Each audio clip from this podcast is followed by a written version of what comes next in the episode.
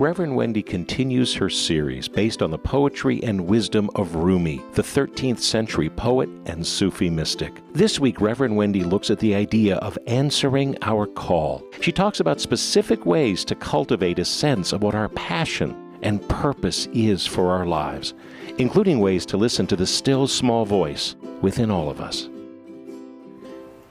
So, I have been thoroughly enjoying sharing with you my take on some of Rumi's writings and teachings. And this series has gotten really strong and positive response from so many of you. I did not realize that there were so many in our community that really, really enjoy Rumi.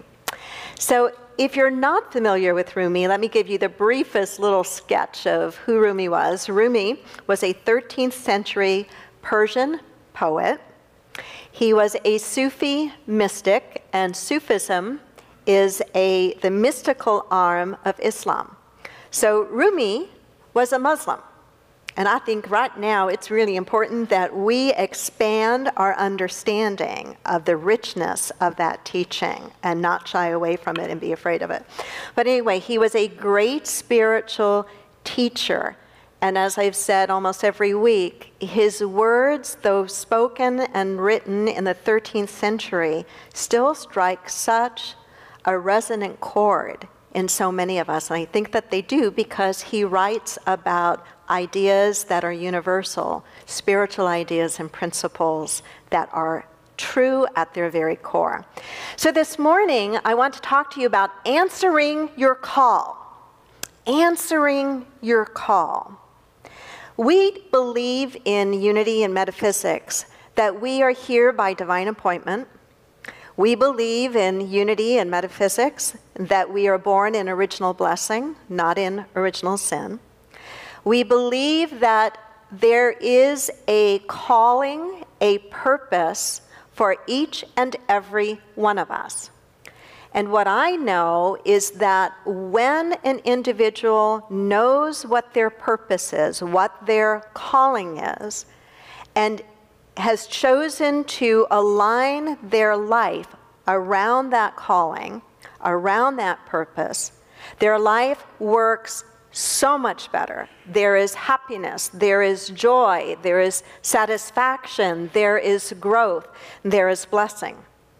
And to the degree that an individual either ignores their calling or never spends the time to explore and identify what it is, to that degree, there will feel like there is a disconnect or there is something really significant missing in that individual's life. And in fact, there is something really significant missing. What's missing is the very reason that they are here, the very reason their soul has incarnated, and the very reason that they are here to make their unique contribution to the betterment of the human family. So, there are four focus points that I want to share with you this morning. And within each of those focus points, I will pull some writings, quotes from Rumi, and then I'll do some commentary on them. So here's the very first focus point. Very basic, but very, very important, and it is this You are needed, there is a place for you. You are needed. You're really needed right now in this world, and there is a place for you. There is such a need for, in this world today for people who are conscious, people who are desiring of staying, of awakening spiritually and staying awake. But even if the times weren't what the times are right now, you are still needed and there is a place for you. I am needed and there is a place for me.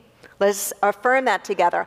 I am needed and there is a place for me. Turn to the person next to you and convince them, tell them that, and convince them that that's true for you. Turn to me. I am needed and there is a place for me. You are needed and there's a place for you. Did you believe him? Yeah. Good. Good. Can you imagine? I say this to you so often. Can you imagine? Because I know the power of imagination. I know the power of imagination. Can you imagine if every young person grew up being told that over and over and not just with words, but with actions that followed, you are needed and there is a place for you. And you don't need to be a round peg in a square hole. We need you to be whatever you are and be the best of whatever you are. And there is a place for you, and you are needed. We would, out of that mindset, we would create a fundamentally different world. We would be bringing heaven on earth right here and now, the only place it really ever can be anyway right here and now because we would be supporting the development of the soul and supporting the development of in- individuals in a way that we've never done before. You are needed. There is a place for you. Rumi writes Everyone has been made for some particular work, and the desire for that work has been put in every heart. Everyone has been made for some particular work, and the desire for that work has been put in every heart. And I don't think he's talking about work from the standpoint of pure labor and effort. He's talking about the kind of work that is a calling, a calling, and it is written on your heart. It's, somebody was talking to me after first service and saying, you know, we talk about Martin Luther King Jr. and his I Have a Dream speech. And he certainly had a dream, but you know what is just as true? Not only did he have a dream, but that dream had him. That dream had him. Yeah. There's a dream inside of you, and it may not be as grandiose or as big or as significant as Mahatma Gandhi's or Martin Luther King Jr. or Mother Teresa. It doesn't have to be that. But there is a dream in you, there is a calling in you that is written on your heart, is written on your soul. And if you do not pay attention to it, and if you do not do something with it, you will always feel out of sync with yourself. With yourself. Rumi said, Let yourself be silently drawn by the stronger pull of what you really love. Let yourself be silently drawn by the stronger pull of what you really love. You know, in Buddhism, it is taught that there is an eightfold path. And one part of that eightfold path is right livelihood. And I don't think it's just right livelihood on the surface level of the outer work you do. It includes that, but it goes even deeper than that. To what is it that is unique about you? To what is it that is your genuine way of being in the world? that not only blesses you, but blesses those around you. You see, when we talk about or think about this idea of purpose or calling, it is too tempting and far too easy to think it just means I got to find the right kind of job. It's not that.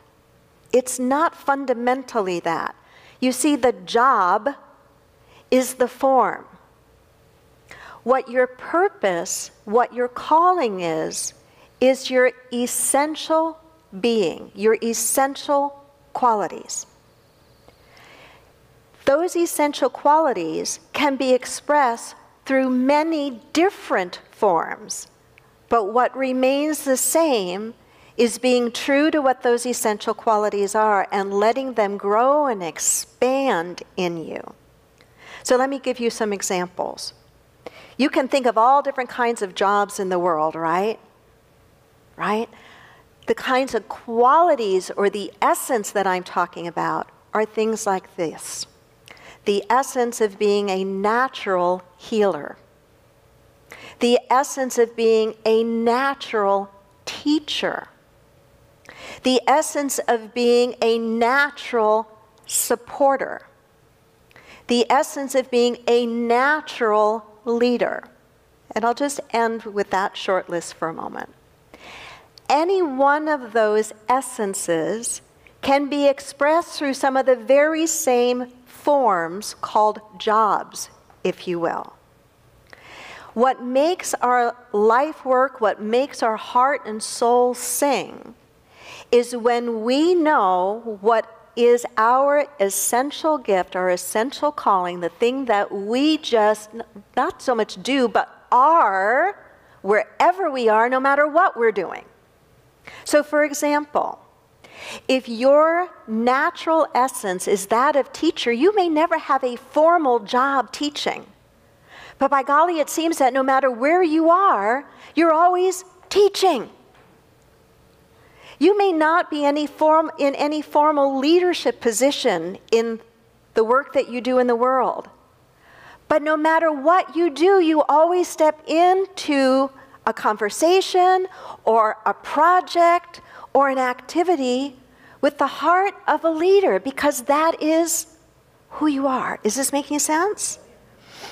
When, even if the form is wrong, even if you find yourself in the outer work that doesn't seem to match up perfectly with the essence of what you are, take a step in the right direction by asking yourself, how can I still bring more of what I am naturally into that place? That is what I mean by saying align yourself, align your life around that. So identify what are you naturally? What is your natural calling? There's probably a primary one and maybe a secondary one. I know mine are teacher and leader. No matter what I do, that's who always shows up. And I'm finally making peace with it. finally making peace with it. But no matter where I go, no matter what I do, that's who shows up. And the little girl in the sandbox used to get scolded because little girls weren't supposed to be leaders. Not when I grew up, anyway. That's a whole other story. So you are needed. You are needed. There is a place for you. Rumi says, let yourself be silently drawn by the stronger pull of what you really love. Let that dream have you. Second focus point learn to be quiet and still often. Just take that in for a moment. Learn to be quiet and still often. Can you feel what begins to happen just through the power of language, just through my invitation to you to be still? Nod your head if you can feel even a subtle difference in the room. Right. There is a subtle there is a difference in the room. Learn to be quiet and still often. Rumi says, the quieter you become, the more you are able to hear. The quieter you become, the more you are able to hear. We live in a really noisy world. And right now it's a noisy and angry world in many places, which begs us to really protect our practice of being quiet and still often so that we can turn away from that noise and angry chatter, not to ignore it, not to deny the problems it's pointing to, but to make sure that we are paying attention to the right thing, that we are cultivating the quality of the inner life, the quietness of the inner life, for the purpose of being able to connect with that divine wisdom that is inherent in every single one of us. It's inherent in every single one of us because we are made in the image and after the likeness of this presence, this power, this field that we call God, that we call spirit. The quieter you become, the more you are able to hear the wisdom of the soul, the wisdom of your higher self.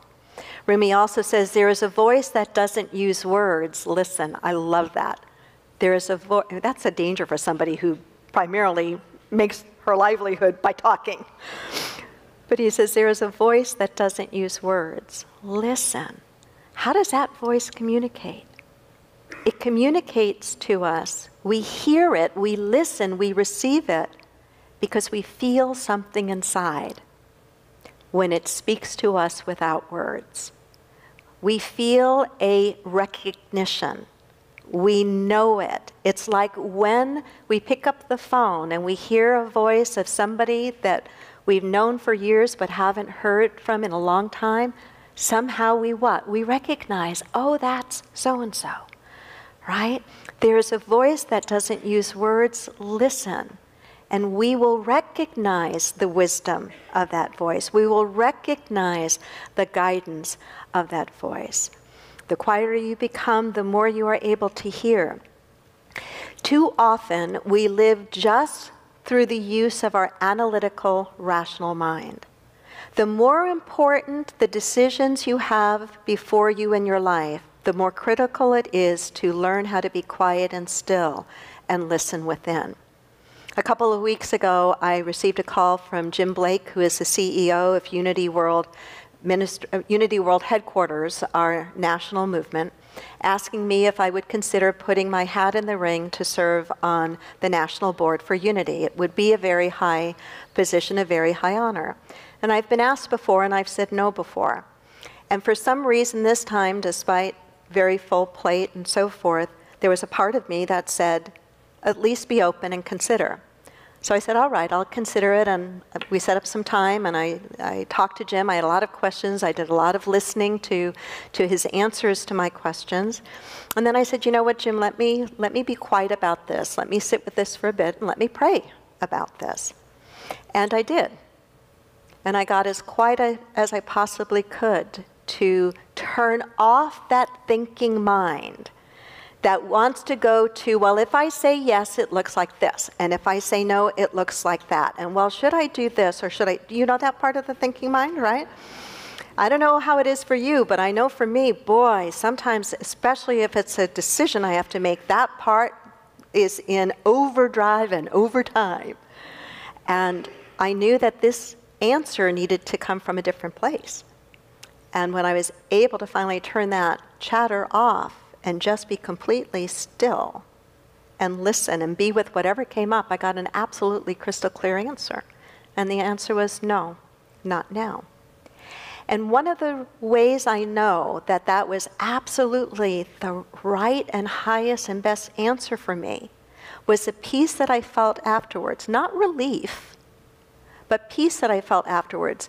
And the kind of peace that was the result of if I had made the decision by my own best thinking, what would have happened is I still would have been second guessing it.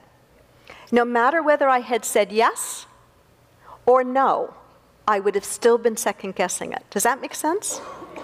This to me is the place in our lives of practicing these kinds of tools of transformation, the tool of really learning to become still and quiet and listen, and to do it as long as it takes until we get the answer. Because sometimes the answer comes quickly, and sometimes it takes a little while. The third focus point know where to look. Know where to look. We're talking about answering your, your call. Know where to look. When I hear myself saying those words, I can't help but think of that country and western song that was popular quite some time ago about looking for love in all the wrong places. but you know what? We look for a lot of the important things in life in all the wrong places. There is an expression in metaphysics that says, go within or go without. There's a lot of wisdom in that. Go within or go without. I would at least say go within first. Go within first. Go within first. Rumi says, And you, when will you begin that long journey into yourself? Well, if you're cultivating becoming quiet and still, that's the entree point into the long journey into yourself. He also says, maybe you are searching among the branches for what only appears in the roots. That's powerful. Maybe you are searching among the branches for what only appears in the roots. Think about that visually for a moment. We see the branches of a tree, right? If it's a healthy tree, we don't see the roots, they are beneath what we can see. He's saying, look inside, cultivate inside. Your answers are there. Your own best guidance system is there. Right inside. Maybe you are searching among the branches for what only appears in the roots. It's not out here. Jesus said something very similar. He said, Why do you look for the kingdom of heaven out there? It is not out there. Lo, the kingdom of heaven is where? Within you. Within you. It's so much easier, though, to try to look out here, right? Than to get quiet, get still, and look within. The fourth focus point and the last focus point move forward where you feel energy and an opening. Move forward where you feel energy and an opening. We're talking about answering your call. Move forward where you feel energy and an opening. When something is right, it has a certain feeling. When something is right, there's a certain movement of energy, a certain openness, a certain pull, if you will. Rumi says, There is a candle in your heart ready to be kindled. There is a void in your soul ready to be filled. You feel it, don't you? You feel it. He says, respond to every call that excites your spirit. When you do, when you do, when you respond to the calls that excite your spirit, when you respond to the guidance that you receive, what will happen is you will experience an opening.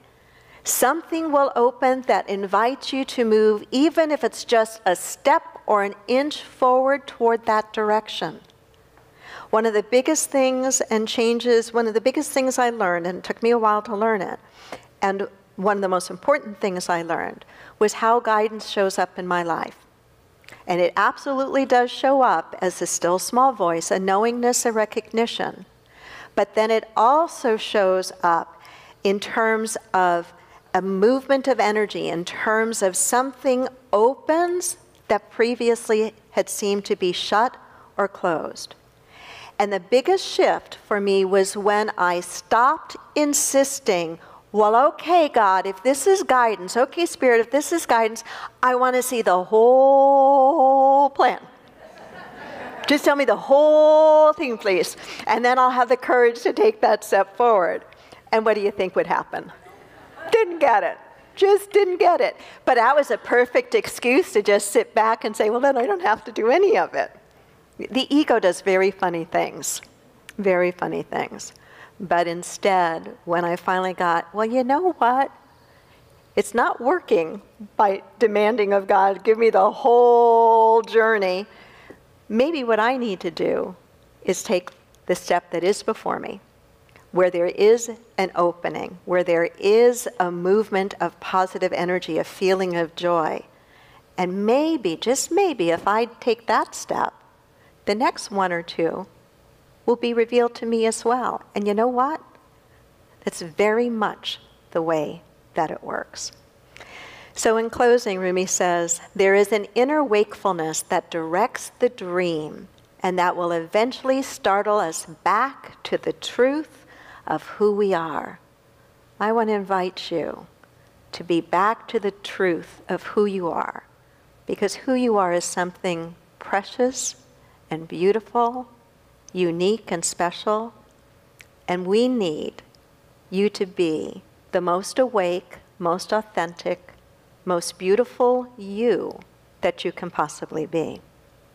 You're needed, there's a place for you. Answer your call don't let it go to voicemail. Thanks for listening. Sunday services at 9 and 11 a.m. Inclusivity.